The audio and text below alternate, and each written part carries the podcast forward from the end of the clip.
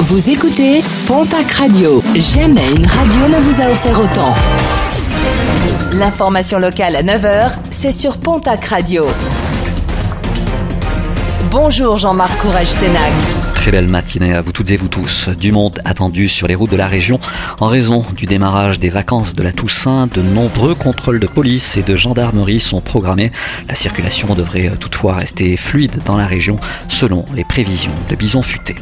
L'enquête se poursuit à Naï après la mort suspecte d'une sexagénaire. Son fils, âgé de 47 ans, a été interpellé mercredi soir à Tarbes, tout comme la compagne de ce dernier.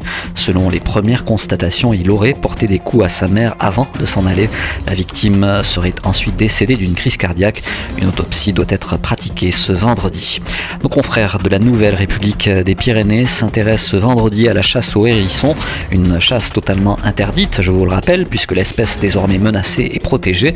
Dans la soirée de mardi, trois personnes ont été interpellées par la BAC à Tarbes alors qu'ils venaient de capturer un hérisson. L'animal a finalement pu être relâché dans la nature par les policiers.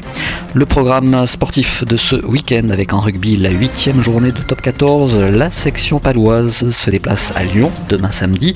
Bayonne recevra de son côté l'équipe de Perpignan.